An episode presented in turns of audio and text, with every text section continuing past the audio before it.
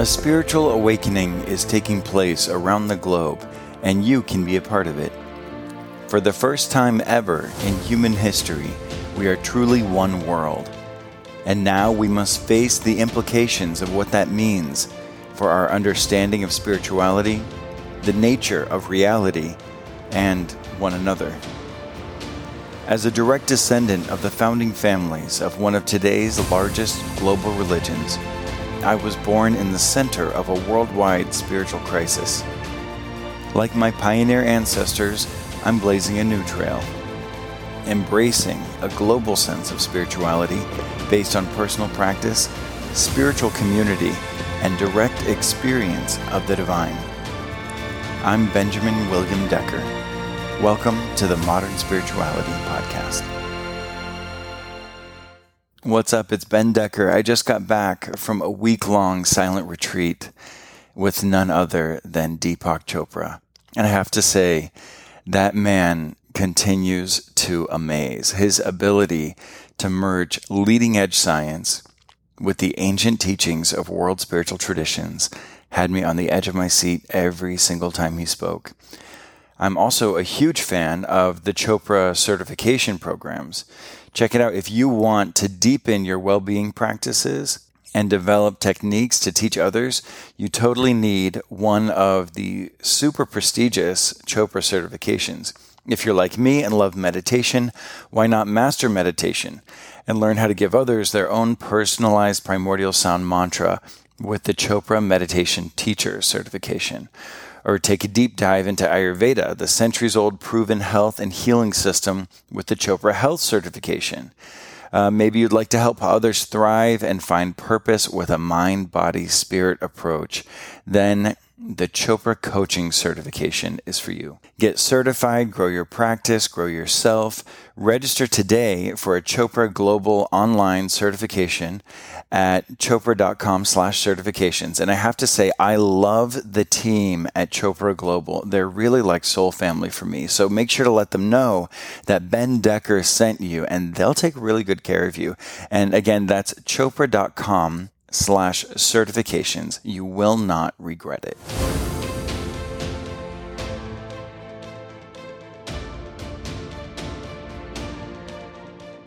Some of you may know that Marianne Williamson has been a huge part of my career and my spiritual journey. I first discovered her when she was running for Congress in Los Angeles and completely fell in love with her and her mission. And so when she ran for president, I dropped everything I was doing to support her presidential campaign. Uh, she says spirituality and politics are like Romeo and Juliet. They're really meant for each other, but their families try to keep them apart. So, if you're like me, you're a modern spiritual practitioner with a deep desire to be a part of the global spiritual political awakening. You've got to check out Transform with Marianne Williamson, the new Substack newsletter receive updates on global issues from a spiritual perspective, along with tools to support your personal spiritual journey. All created and curated by spiritual teacher and political activist Marianne Williamson. Subscribe today at mariannewilliamson.substack.com.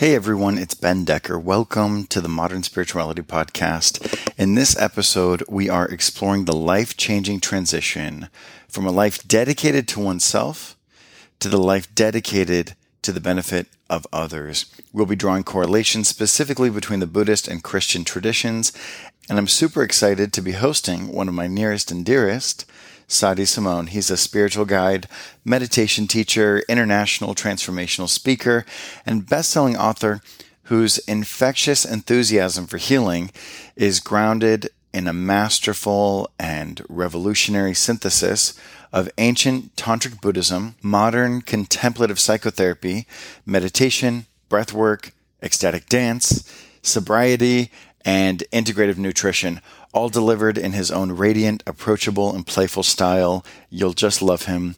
Uh, we'll talk a little bit more about his very interesting and unexpected professional background before he had his spiritual awakening and became a meditation teacher, as well as his tip for accessing what he calls the nectar of liberation Really good stuff. Please welcome Sah D'Simone. Okay, so right before we started recording, we took a dozen orange roses and we sprinkled the petals in a circle on the mm-hmm. table. We lit at least a dozen white candles and we chanted Om Gam Ganapatiye Namaha, mm-hmm. which is the destroyer of obstacles, just to mm-hmm. clear the energy, cr- clear any obstacles um, to perfect transmission. And um, we chanted a couple other things, set intentions. And so just to bring the listener in to the reality of, you know, there's one of my, my most recent episode that just came out is on initiation, ceremonial mm-hmm. initiatory experience, ordinance, ritual, that kind of thing. Mm-hmm. And so this is an interesting opportunity where we are in a ritual state. Mm-hmm.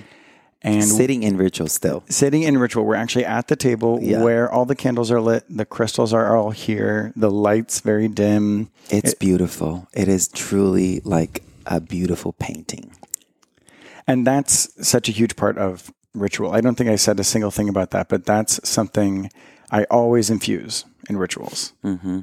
Is it should feel beautiful. Mm-hmm. You know. Anyway, uh, so feel free to speak to how that feels because we are still sitting in ritual as we go through this conversation. Um, because I think that the listener, these are our friends that are listening to this, That's and right. they're going to be brought into this like ritual state that we're co-creating. Yeah. Um, so, and and all honesty, I I was like kind of like being a, a little bit of a calendar queen about this. I was like, oh, we're supposed to start recording at this time. I have all these other things I have to do, and then you set up this beautiful ritual in the dining table. And I was like, "Oh my god, that's amazing! Is this are we are we recording the podcast here next to this ritual?" I was like, "Yes," and we're actually going to do this entire invocation around these these deities and um, before we record and i was like can i make some food and i was trying to find all these different kind of like excuses to not Right. do it and then he just said just drink some water honey and sit down and let's do it and i sat across from you and it was exactly the medicine that i needed it you know? Exactly the medicine that i needed it. So thank you for uh, infusing ritual into my life and thank you for reminding me in this moment that I needed it to just pause, take a breath, connect to something uh, that's divine, and and and really operate from that place. So I'm glad we did it. I feel like clear and ready to talk to you. yeah, that's that's one of the best things about ritual is that it's this, you know, ritual comes from the same root word as right. Um, so correct. So ritual is doing something correctly. And um, you know, when you think about, oh, we're doing this recording that we're going to transmit, we're going to make public, we're going to make available to people, and it's like if you think about all the little moments throughout your day that could have contributed to any frustration of any kind, That's right. that is either transmitted in that which we record and release, or it's purified. We take a pivot with ritual. Right. And so uh, I just thought it was really nice that we could do that. So I wanted to, you know, just like put that out there, say that's what we're doing. But I want to talk a little bit about um, something else. So that's just the context. The Yeah. ceremony is the context of of this, and then the content is really different. You know, you have a really strong following. You have like four hundred something thousand followers on Instagram. Uh, you have you know a lot of followers on on all the other platforms, TikTok, um, Facebook. I don't think you really use Twitter, um, but on the platforms that you're active on, you have like a lot of engagement, really, really strong participation. And in addition to that, you're not really an influencer. You're actually a really public figure because, in addition to that, you have these celebrity clients. Some of the most famous people in the world, we could say here, name drop, were have worked with you for meditation and for spiritual coaching, that kind of thing.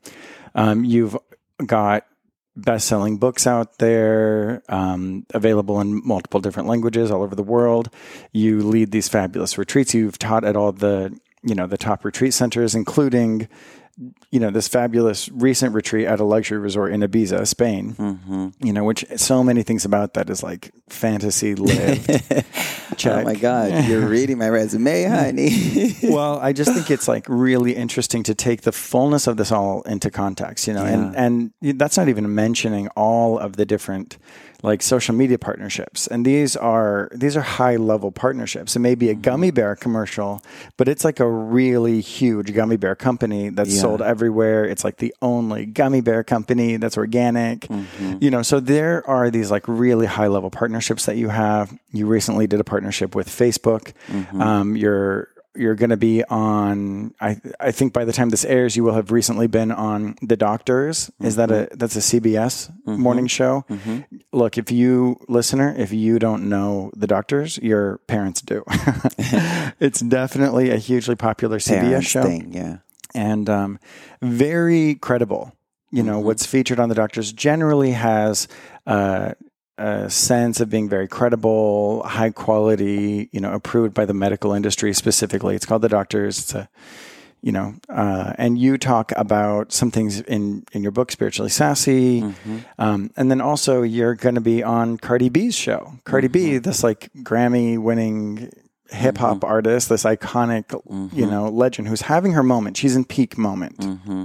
She's like living the dream in a huge way. Mm-hmm. And you're on her show right in the middle of all of this, you know, and that's the self care episode coming out soon. Um, so people can look that up. But what I want to just say is like so much is blowing up. So mm-hmm. many of the things that you're doing right now are like dream come true for so many people, mm-hmm. especially when they were younger. In fact, some of the things that you're doing are so dream come true hmm. that people, even in your industry, aren't even trying to dream that big. Mm-hmm. So there are people who have entire careers in the same industry mm-hmm. who are like n- not even thinking that it's even possible for them. Mm. And these are things that you're like knocking out left and right. How many friends do we have that like would desperately love to get a book deal? Mm-hmm. Meanwhile, you're working on your third book, mm-hmm. um, and from all accounts, this is going to be better and better. You know, your mm-hmm. second book was so much better than the first book. This third one is, you know, this even more vulnerable, even more complex. That's right. You know, and I hope so. yeah, and I mean, just from what you shared about it in private, I I can confirm. I know that it will be, and so you're you're really really peak, and but this isn't where your career started.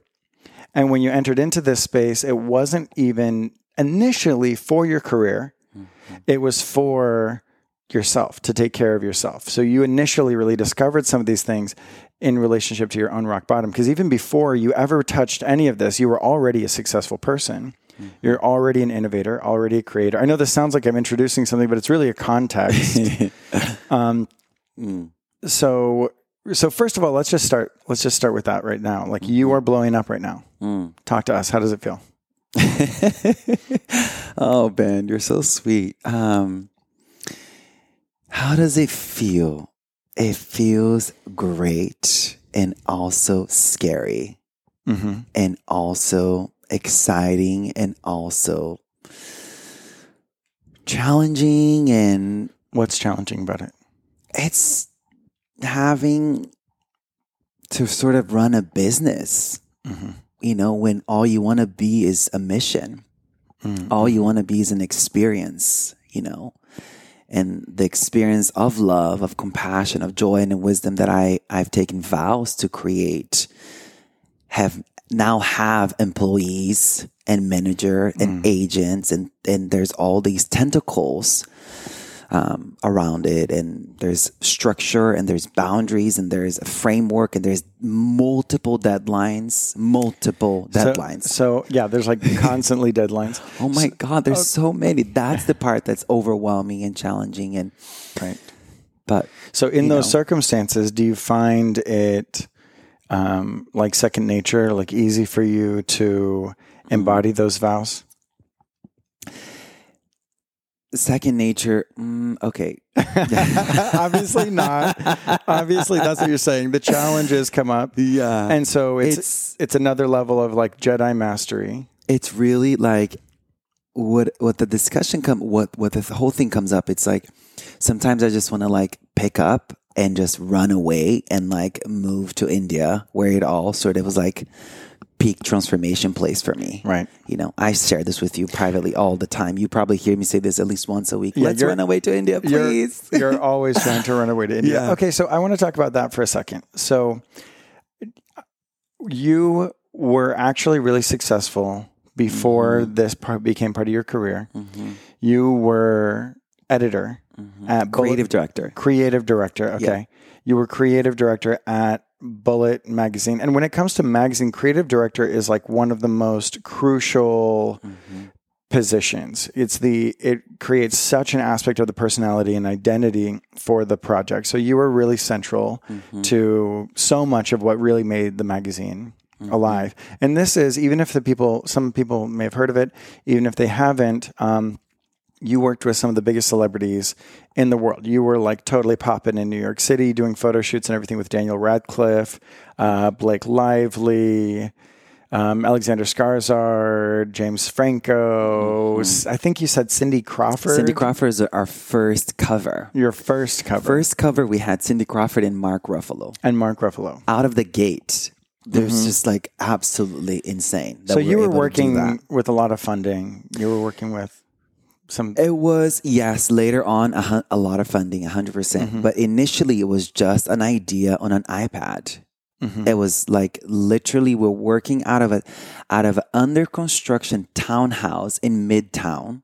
We were literally entering into an under construction townhouse, like under renovation townhouse. Mm-hmm. One of those like multi multi million dollar three story uh, townhouse in Midtown and we would go we had our set up our little office there. This friend of a friend let us build an office there. Um, so we we just put together all these images and all these ideas of what we want to create and what we saw lacking in the fashion industry um, and put together all on an ipad. And then i went to a fourth of july um, camping trip and I, I told someone there who was an who was an agent for some of the biggest photographers in the world. And I told her what we're doing. And she said, Oh my God, I want to help you guys. And I said, What? You work for this? Eh, She worked for art and commerce. If you work in a fashion industry, it's like it doesn't get much bigger than representation from art and commerce. If you're a stylist and you're represented by art and commerce or a photographer, makeup artist, it's the top, top tier. These are the people who are shooting Vogue covers. Um, These are people who are creating the vision behind um, the images in every major magazine in the world. And um, she said, I want to help you. And I said, Oh my God, this is wild. And thank you. Let's let's do it. So I told her more about more in detail about it. And then what came out of it was she was helping me now get to know how to pitch the project to publicists. Mm-hmm. And then she introduced me to that circuit of like going to these publicists' office and showing your iPad and and and explaining to them the mission.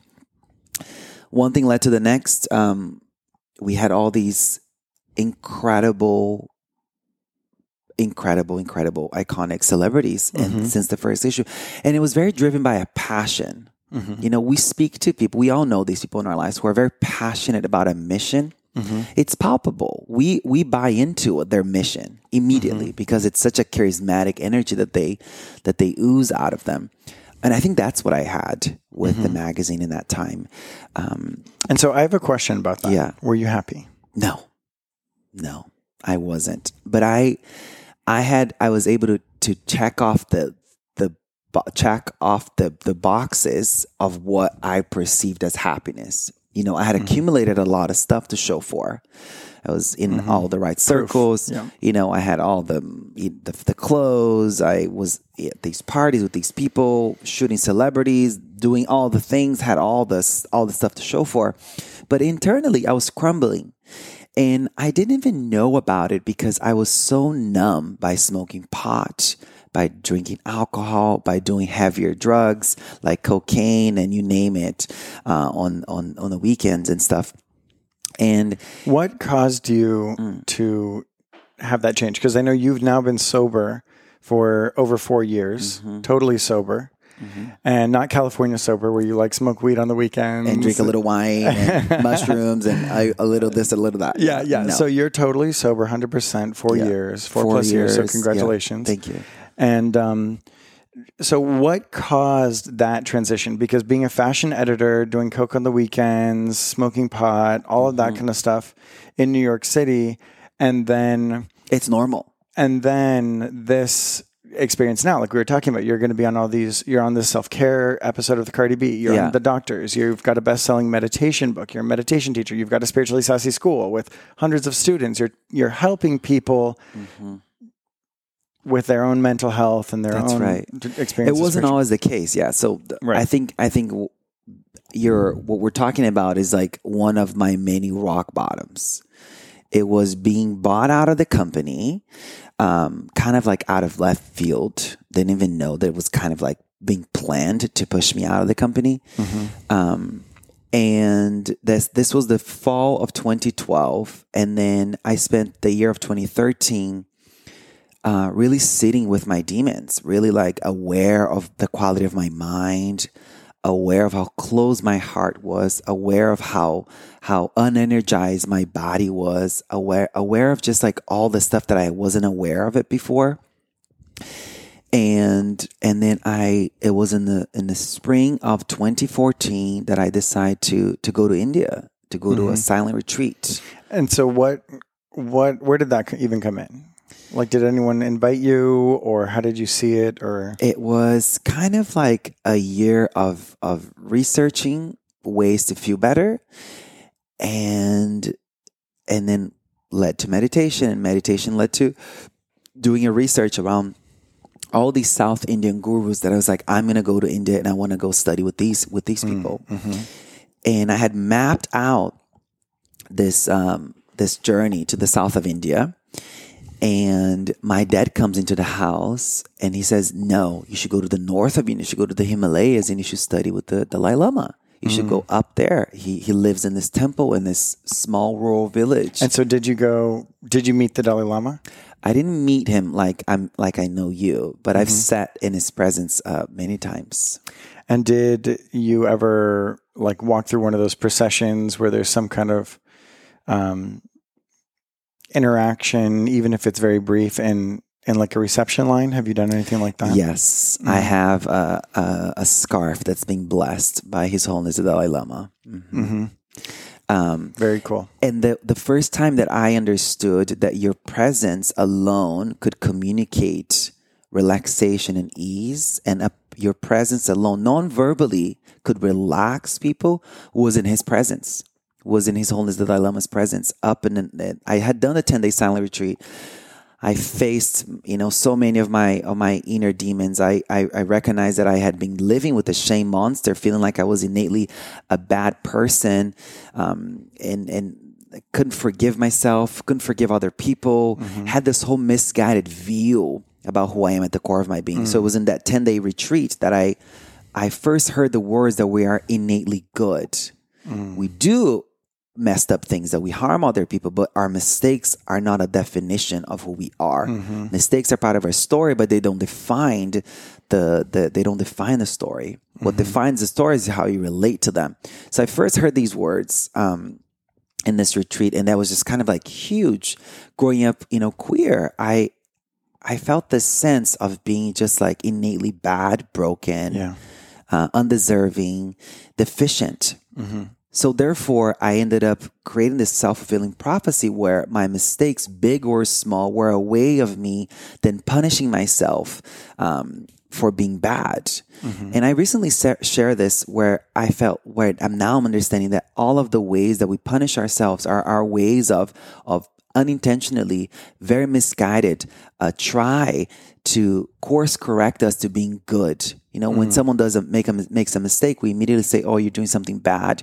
You need to be punished because if you get punished, you're going to become a good person." Mm. Um, so I had this view that I needed to be punished because I'm I'm queer because I'm I'm gay. So I I was constantly in a self destructive behavior. You know, with mm-hmm. drugs, with alcohol, with different kinds of experiences, constantly trying to fulfill the prophecy that I was a bad person, therefore I need to be punished. And the more I punished myself, the more I was going to become a good person. All misguided, all such faulty lies that I've been fed until this teacher, uh, Venerable uh, Joan, this legendary Buddhist nun, she had been a nun for over three decades at that point. She says we're all innately good. We have this thing called basic goodness at the core of our being. And I said, What? Why is no one telling me this? Why isn't this the thing that's broadcasted, you know, Right. to all people? Um, and then after the retreat, there was a rumor in town that the Dalai Lama was going to be doing um, a, a Dharma talk. So we all rushed to to get these uh, stamps on our passports and not stamps to get these.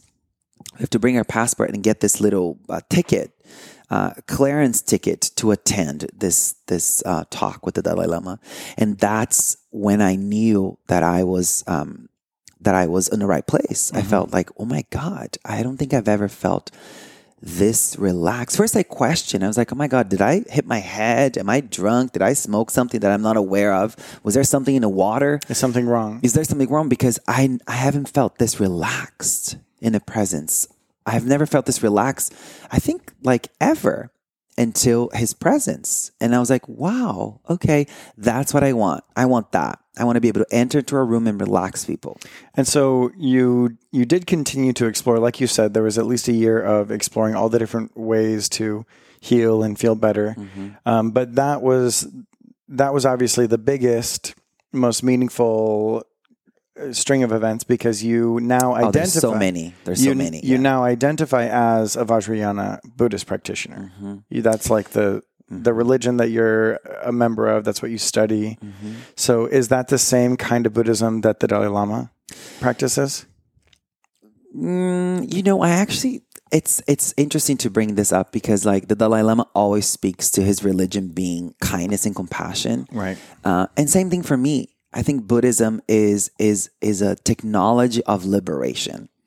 Um, I study Vajrayana, which is a very mystical tradition, um, and but I think when it comes down to like a religion, I'm subscribing to a to a family recipe that has proven to factually liberate people. So you're referring to your spiritual lineage slash tradition as a family recipe. That's right. And so that to me sounds like um, you have a a certain kind of openness to other people's recipes and they can do them. hmm So even though that's technically your religion, it's you don't have an exclusive sort of relationship to it where you feel the need for other people to participate in that religion only. No, no. I think I think all all roads lead home. There are certain things that are I think across every major mystical tradition, um, which is you know we we like basic things that we all have across them. Um, but I think I think as long as you know the Dalai Lama speaks to this often too. It's like whatever it is, whatever is the path that you are finding freedom, that you're becoming a better person, not only to your friends and your family, but you're actually being a better person at the supermarket, mm-hmm. with the strangers, with the unhoused down your street. Everywhere that you're able, any path, any you know mathematical healing equation that you're using it doesn't matter what tradition it's from that you're actually becoming a more selfless person um, that you're actively deleting selfishness and activating and developing selflessness altruistic tendencies this these saintly qualities. Um, i think i think live your fantasy just do it do what works and as of in the last year i've started to open up to different That's what I was going to say next. uh, when we when we first uh, to different traditions when we've we've really originally came into contact a few years ago, but when we really first met Yeah. was uh, early 2021. And about that time, I remember feeling like you were communicating to me that you were a very strict, oh yeah almost orthodox oh yeah Buddhist. oh yeah 100% And so what you started to say was in that time, hmm In knowing you, seeing you, how you approach spirituality how you approach liberation, um, I started to feel more comfortable around the idea of opening the door to learning different paths. Although my practice is still very much rooted in my tradition Right. and my guru's, uh, you know, sort of a direction. And, um, but I, I'm fascinated by by mysticism. I'm so much fascinated by so, it. so much so uh, that through the exploration, specifically of Christianity, Mhm. and um, a Oh my re- God, a, yes. a, re- a reinterpretation of Christianity and an acknowledgement of um, Yeah. the areas where they're similar. I know something that we we've talked about multiple times is um, the three jewels in Buddhism are the Buddha, the Dharma, and the Sangha. That's right. And there's a parallel in Christianity, and it's not the Trinity, it's Mm-hmm. not the Father, Son, Holy Ghost. The Buddha, the Dharma, and the Sangha is equivalent to the Christ, the Gospel, and the Church. Mm. So it's it's the Christ, the Gospel, and the Church. So if people think about that, the Buddha, the Dharma, and the Sangha, you can start to see a correlation in these core ideas. The Buddha not necessarily being this other person, but Buddha consciousness. The Christ not necessarily being this other person, but that which the Christ taught, that which the Buddha taught, is really what the Buddha is about in the three jewels the dharma the teaching the purpose aka the gospel same thing the good news the teaching the purpose the sangha the sacred community or the church. Right? So i remember that was an area where we found um, an immediate correspondence. It's something that as a theosophist i had explored it over the over the last decade and a half. Um, but i remember you really responded to that. Mm-hmm. and that was interesting. And now fast forward to today when Mm-hmm. on your left side on your like rib cage Mm-hmm. you have like a 12 inch tattoo 12 inch tall tattoo of the mother mary Mother Mary, yeah. Um, it's it's it's there's something about hearing about Mother Mary and Jesus that I can't be oblivious to the magic that he has. You know, it's when I when I hear someone who has like a real a really devotional connection to Jesus, to Mother Mary, to God, although it's completely far different from what I've studied. But when you are in the presence of people like Ben Decker, you, and many people in my life who have a connection to, to, to God, Mother Mary, and Jesus, um, and as I started to learn about it and be curious and not learn, but relearn, Right. get reintroduced. Because I grew up in Brazil, so you know, I I grew up around all this, you know, growing Right. up, going to church and all the things, you know. Um, so it's just there's this undeniable warmth around Jesus. There's this undeniable, loving, compassionate energy around um, Mother Mary, and and i've also heard you talk a lot about the sacredness of mother god Mm-hmm. the cosmic mother the divine feminine that's right. and sort of like the divinity of that quality of femininity, the divinity of the quality of the mother. Mm-hmm. And so, what is that? Where does that come in for you? The Cosmic Mother is something that I heard on. I was interviewing uh, Lama Rod, Lama Rod Owens, um, who's a, a a Vajrayana priest. One could say um, it's it's a Buddhist terminology, and um, and he spoke to this to the to the about the Cosmic Mother. And that was an immediate deep knowing that that was a language that from this day on I would be using. I would be um, I would be in partnership with. Um, I think the cosmic mother for me, it's it's a loving, warm, warmth energy of this female archetype that that is like the mother, you know. And and the the thing about this about more of like the the Christian uh, deities and archetypes, it's it's an ongoing developing relationship of deep intimacy you know? I think devotion is is intimacy and i think i'm establishing that um and because previously for me was even in my early days of buddhism um i was very much just you know devoted to a specific practice to a specific um, um set of practices and I wasn't really opening the door to too many things. And then all of a sudden I'm chanting to all these different kinds of, of deities and doing all these kinds of rituals. And then I let it all go. And then I was very strict with Vajrayana practices. And now in the last year, here we are, you know, finishing our morning uh, meditation with reading a sacred text that's Buddhist and then reading a sacred text that's uh, uh, that's Christian. Um, so you know, I think yeah, that's kind of that's kind of like it's an ongoing development of mm-hmm. of of it's. But what it what it means to me, it's it's a warming it's the warmth of a of a loving parent, you know, mm-hmm. in ways that like my mom loved me deeply, and my dad too.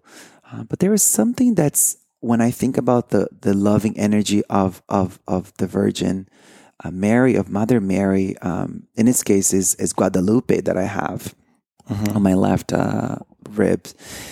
It's a it's an accepting. It's an understanding. It's it's such a deep, unconditional, loving um, um, feeling that I haven't re- I haven't really like experienced it anywhere else. That's mm-hmm. why I mm-hmm. decided to, to to get a tattoo to my body.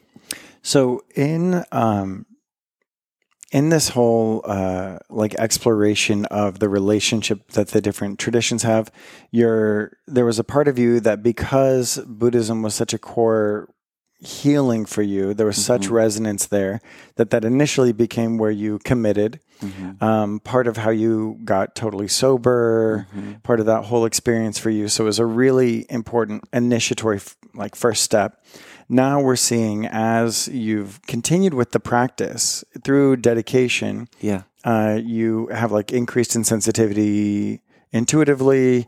You've become more open to different things that are coming in. You're starting to to see the value in in other traditions and um, and maybe the higher or deeper meaning behind some of these archetypal, you know, concepts and everything. And so in that whole exploration, which is like my jam, that's like my whole thing as a yeah as a theos- theosophical practitioner or mm-hmm. or whatever. Um, I'm really curious about um, something that you and I have talked about a lot, but I want to just sort of uh, uh, present it. I mentioned it in the first episode of the Modern Spirituality podcast, where I'm talking about the prophecies that all of the old traditions have mm. for something's going to happen. Mm-hmm. And when this big event happens, we will have such a different world. There will be a new era, a new chapter, a new yuga where we will have basically peace on earth, where mm-hmm. humanity, human consciousness is going to be completely different. There's going to be a thousand years of peace. And this is, of course, in correspondence with a person who's more than a person. Mm. They're an event. Mm. So the Christians refer to it as the second coming of Christ. Buddhists, the incarnation of the final Buddha, Maitreya. Mm. Um, the Jewish traditions is still waiting on their first Messiah. Uh, the the Hindu tradition uh, prophesies of the final incarnation of Krishna, the Kalki avatar, and so I want to sort of uh, like r- hear your thoughts on that, particularly like the when we when we started to study that. What what felt like good and inspiring about that? What came up for you around that concept that there's this shared prophecy? I love it. I love how all of these um, mystical traditions are are speaking about a, a turn of a page and a and a and a, a writing of a new chapter. So we're all co-writing this beautiful new chapter that says, you know, Maitreya. Uh, it's it's it's the translation is like friendly, mm-hmm. loving, kind, connection. Um, and these are all the qualities that that I that I I'm cultivating. You know, mm-hmm. so when I think about the second coming and I think about Maitreya, I think about this prophecy. I think something that you've shared. It's it's it's really about like this shared um, intention to mm-hmm. usher in this new age, this new chapter in humanity. Um, I find a lot of um, uh, refuge in in that in that thought, in that belief. Um, I have a lot of like, I can sort of rest easy in that, and And um, I remember in the retreat in uh, in Ibiza in Spain not too long ago, we were chanting uh, Maitreya chants, um, and today we chanted a Maitreya chant too. Um, I think it's for for those who are listening who are thinking about you could you could think you know literally that we're going to have an embodied Person. Messiah walking earth, or we can think about a sort of like a it's a it's symbolic, uh, complete radical awakening in Right. consciousness where where y- it's Maitreya consciousness as Ben Decker, Maitreya consciousness as Sah D'Simone, Maitreya consciousness as all of you who are listening. You are part of the shared um, and this. You, it's. I think you, I heard you say this that God works. God works through us Right. you know um, so i think this is kind of like that experience where where the where the this next enlightened being who's here to like bring forth um, this new wave of liberation Right. teachings and liberation ways and liberation um, just a, a wave of liberation you know So in the arcane school, one of the schools that I studied in, there is, of course, the active study of all of these traditions as if they are talking about one thing. And the thing that they refer to this group as is the new group of world servers. Mm, And so- i love that And so they call it a, a generation of people. Some of them will be religious, some of them will not be religious, but they will have the open, awakened heart. And so they will be of service. And I remember one of my teachers was asking me, we were going to hire somebody, and she was saying, um, I really need your help, you know, hiring somebody for this project. And, and I was, and I was like, you know what, there's this person I want to recommend. And, and what my teacher said was, is he like of service? And I knew exactly what she meant. She meant like, is the, is he someone who's going to really try to be a part of this? Uh, who's going to see the bigger vision, you know? is he part of the second coming Is he part of the second coming? and from a strictly Christian perspective, uh, the the most popular, most common belief is, of course, the literalist belief. The literalist is, of course, the oldest belief. It's the first level, lowest level, most exoteric belief. So, of course, it's something that the masses.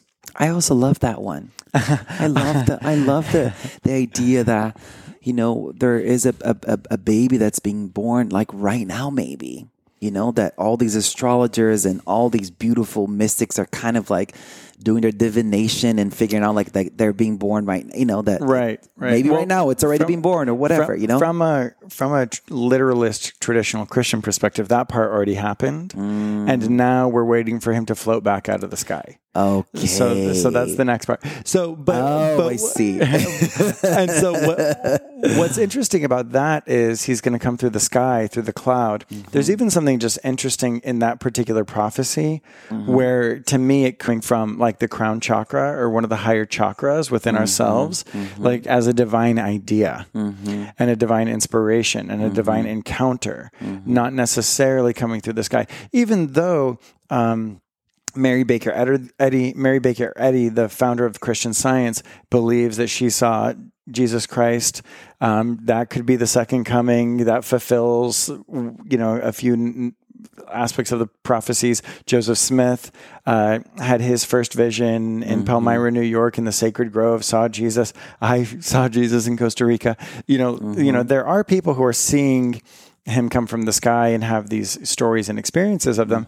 Um, but what I'm kind of positing is that the new group of world service, from a traditional Christian perspective, first of all, all we have to do, the biggest thing according to traditional literalist Christianity, we are supposed to be rolling out the red carpet for him. So mm-hmm. we're supposed to be preparing the way, setting things up. That's right. And so that means doing as much that he could do if he was here, so to mm-hmm. speak. You know? So what the way i interpret that whole thing is kind of like what you're saying. It's it's us. We're all part of the second coming. Mm-hmm. And it doesn't really even matter if there is a guy coming or not. Mm-hmm. If it's a physical guy or not. What i want to do is like hear what it means for me take action based on that like you were saying being of service mm-hmm. you know? And there are going to be things that i don't know. There are going to be mm-hmm. details about it that I don't know. There are going to be details that my friends and family and people of all different traditions and religions are going to be like, these are the important details. And I'm like, Mm-hmm. that's so great that you're so confident that he's going to be wearing that outfit and that he's going to be coming in this way and that it's even a guy and that it's one guy. I'm mm-hmm. like, that's so cool. I've never had anything that indicated that that's specifically exactly what, how it's going to happen. but what I can say is there are these really cool things that we learned mm-hmm. from these avatars, from the Buddha, from Christ, and from Krishna, from these teachings. There are really, really good things that we did learn. And if we can just do what they actually said, mm-hmm. that is a metaphorical second coming. Mm-hmm. They are back mm-hmm. incarnate because we're actually understanding the spirit of what they were really teaching. You know, so so then therefore through us, he's here. You and I are when we're at our best, if we're in intention with it, we we hold within ourselves the ability to bring him here. Just through being just like him, so to speak. And I'm saying him, but what I really mean is embodying the divine qualities, mm-hmm. um, transmitting them, communicating mm-hmm. them, word, mm-hmm. thought, deed, action, right? Human relations and our relationships with other people, you know.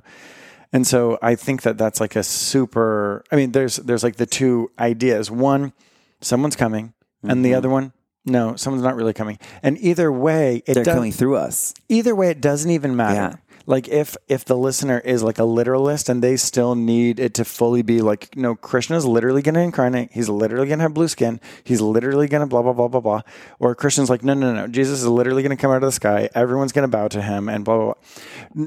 No matter what those details are mm-hmm. like if we scale it back to us right here in the present moment mm-hmm.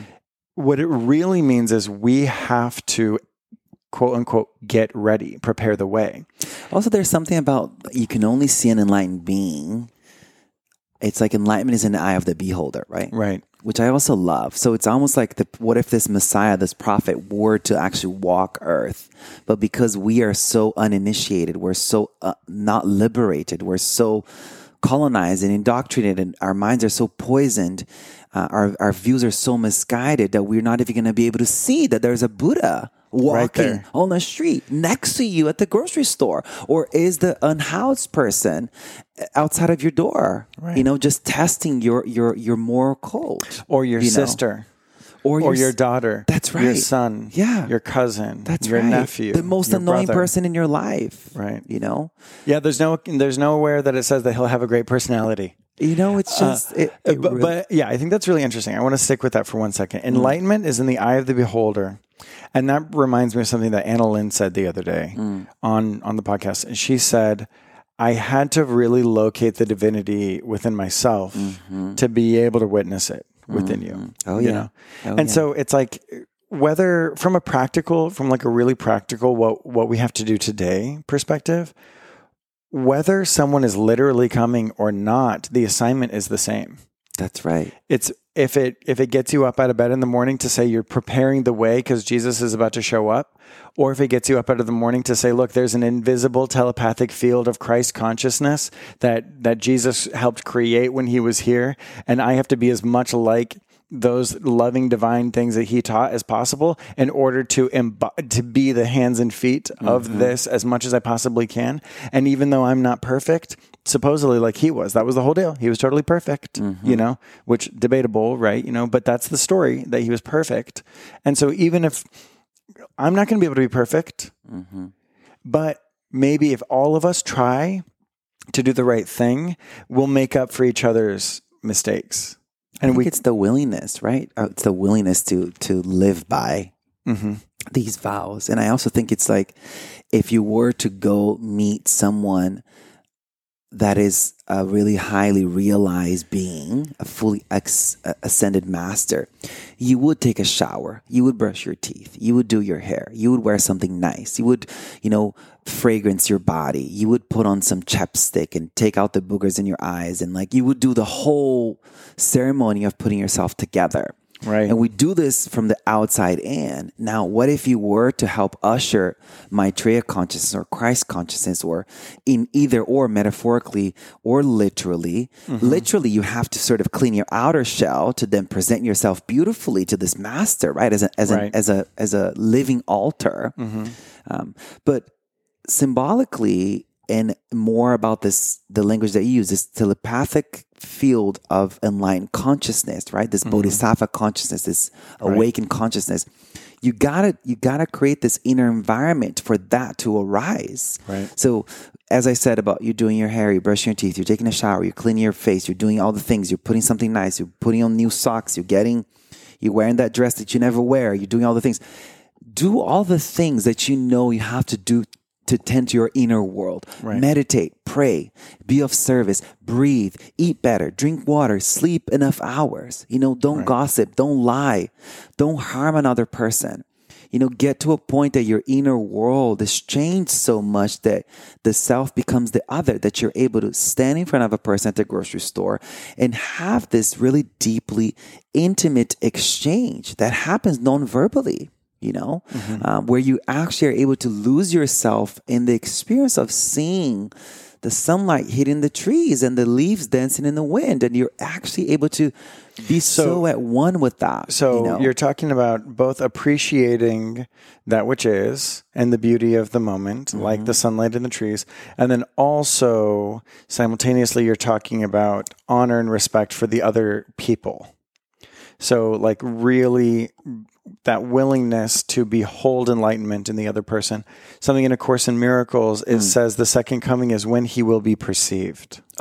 there it is. It's the whole thing we're talking about. And so it's that. it's like this idea that we will experience that thousand years of peace Mm-hmm.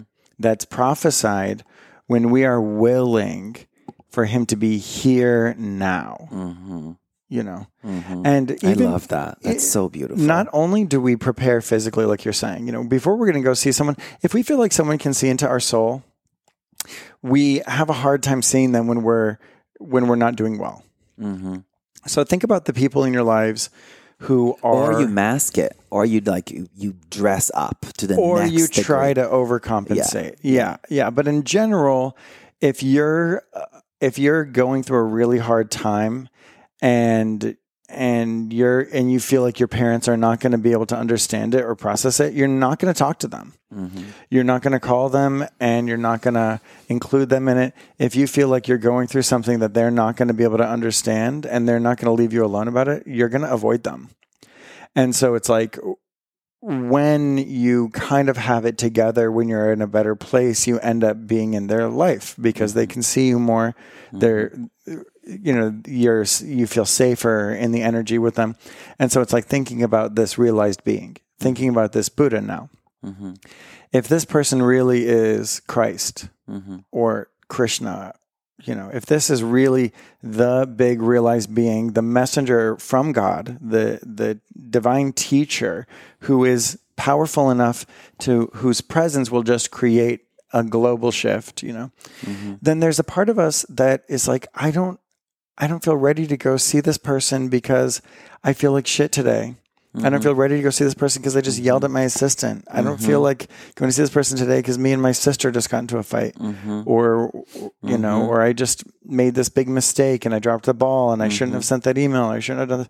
You know, there- there- there's like shame and guilt and stuff that's in there, and the shame and guilt doesn't need to be this whole thing where we're abusing ourselves. Mm-hmm. It can be. It's an indicator of what needs to be healed, and mm-hmm. sometimes it's our perspective of ourselves that needs to be healed. Mm-hmm. Uh, maybe someone taught us something that's not true and made us feel like we're we're we're not good people, that we're not innately good, like you were sharing. And then there's other things where it's like, wow, I actually can't talk to people like that.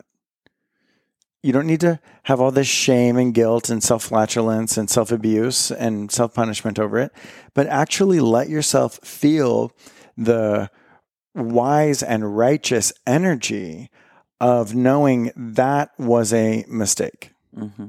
And I don't want to be that person. Mm-hmm. And I don't need to be that person. And I'm not that person. Mm-hmm. You know, this the the energy of repentance Mm-hmm. the actual like processing through of having like a behavior or a pattern like purged out of the body, that discomfort feeling when we feel like, wow, that sucks that I did that thing. And it's like the teaching of the doctrine of avatars that that there is a continuity of revelation that through every generation God gradually gives us more transmission that humanity is gradually able to understand more about the divine about the spirit world that if we can leverage that belief system and leverage that idea for this for this embodied practice of being more like those mm-hmm. beings then who freaking knows what's going to happen? Like who knows what kind of like miracles are going to take place with like just us mm-hmm. trying harder mm-hmm. you know? Something that was so inspiring for me airbnb supposedly this is like an actual fact airbnb housed like over 20,000 refugees from afghanistan? I saw a couple articles about that. I was like is this a joke? That's is this a scam? Like i'm mm-hmm. is this like a rumor? And it it like blew my mind that mm-hmm. that's what was happening because our actual governmental structures so many people are falling through the cracks. Mm-hmm. And so private organizations and private individuals and companies are like through altruistic intentions mm-hmm. like manifesting these ideas that are actually creating real mm-hmm. safe places and mm-hmm. safe moments and healing for people. Can I just go back to one thing you said? I think for the listener in Buddhist psychology, it's the the way to transform a mistake is to have remorse. Right. Not guilt or shame. Mm, mm-hmm. Is about the practice of understanding that first guilt says I did something bad. Um, it's a reflection of my actions. Says shame says I did something bad is a reflection of who I am. Therefore, I'm a mm. bad person. Mm-hmm. Remorse says I made a mistake.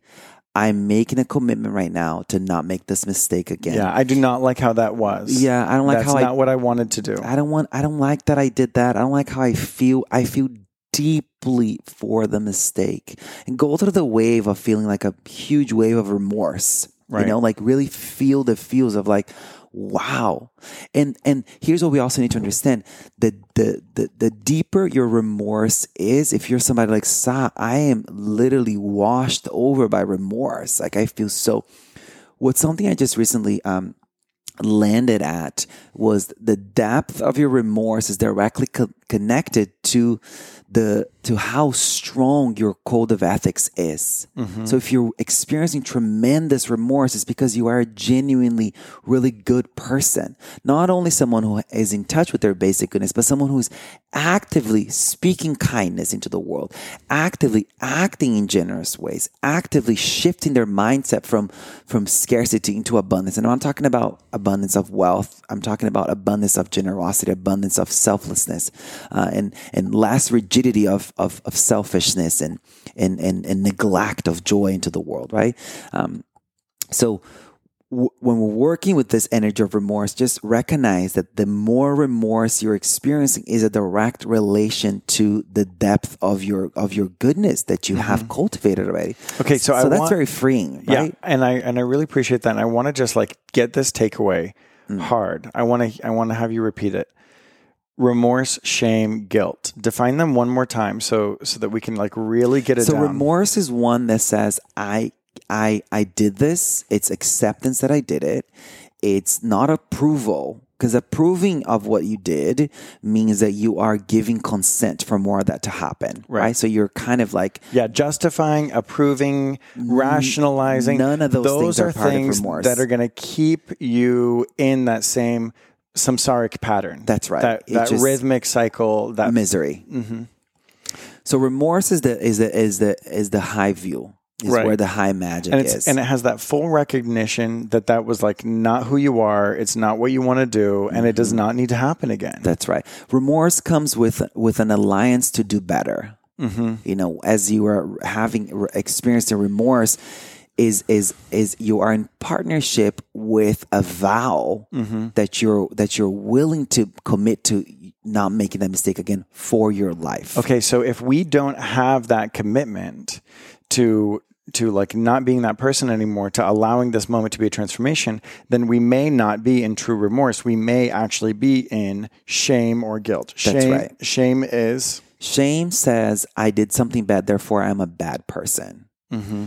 Guilt says, I did something bad. Okay, it's a reflection of my actions.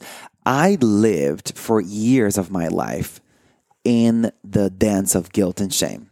You know, just constantly thinking my actions were horrific, therefore I was a horrific person, mm-hmm. and this constant spiral of just, you know, literally mm-hmm. going in and out until I learned about forgiveness mm-hmm. and remorse. Mhm. Remorse, remorse it has many layers to it, right?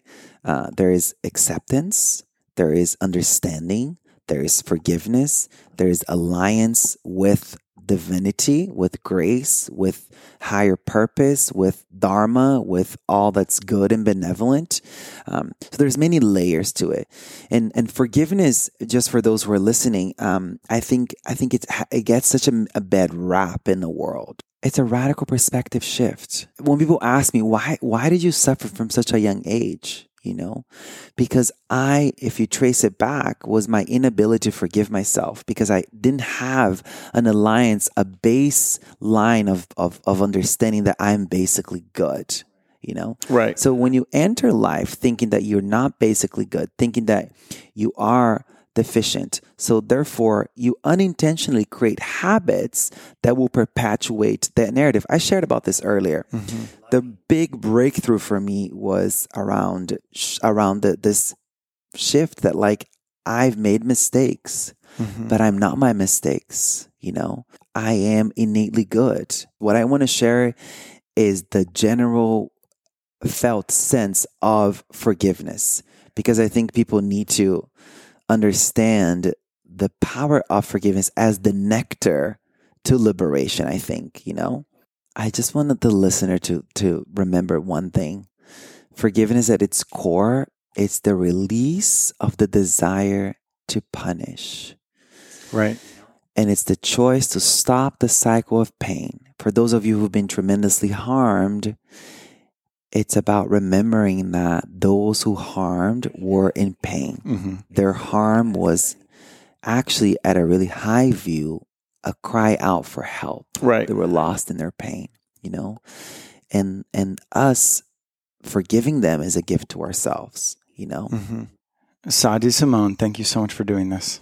Yes. Oh my God. I'm so honored. Thank you for having me on the show. So you can find me on Instagram at Sah D'Simone, S A H D S I M O N E. You can join the Spiritually Sassy School, um, and the link is in my bio. You can um, get my latest project, which is a calendar, a five minute daily meditation. It's a daily meditation from me. Um, yeah, these are the things. Oh, also check out my podcast, The Spiritually Sassy Show. Okay, cool. Well, thank you so much for being here and for doing this and um, for your candor and all that they are sharing. So I would love to have you on again.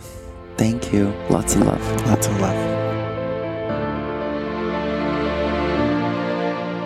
Every year, at least once a year, I lead a wellness retreat in Costa Rica at the beautiful Rhythmia Life Advancement Center, the first ever medically licensed resort to offer ayahuasca plant medicine. This very well could be the best place in the entire world to experience plant medicine. Everything is expertly tailored to your comfort to help provide you with the best possible transformational experience. I always look forward to my retreats every year. It really is a deeply profound experience. It's like stepping into some kind of a heaven dimension for a week. There are daily yoga and meditation classes, plant medicine preparation and integration workshops, a great spa with volcanic mud baths, state of the art fitness facility, super relaxing pool, hot tub, cool plunge, cozy cabanas.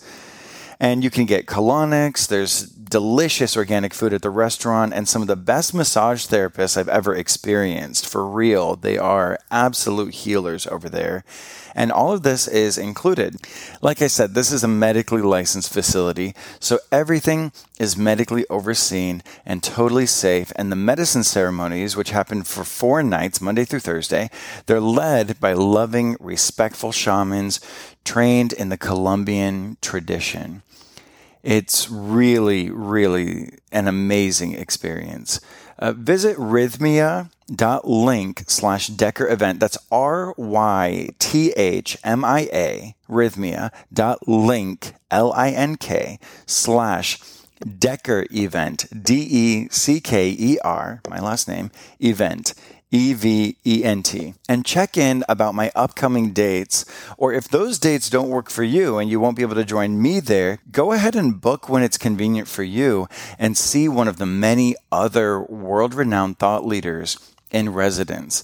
Make sure to let them know that you are my friend, that you're a friend of Ben Decker, so that they give you the best deal possible. Rhythmia really is my home away from home, and I know that you will love it as much as I do. Hey, it's Ben Decker, and I just have to thank you again for listening to the Modern Spirituality Podcast. For information on anything mentioned here, you can check out the show notes below.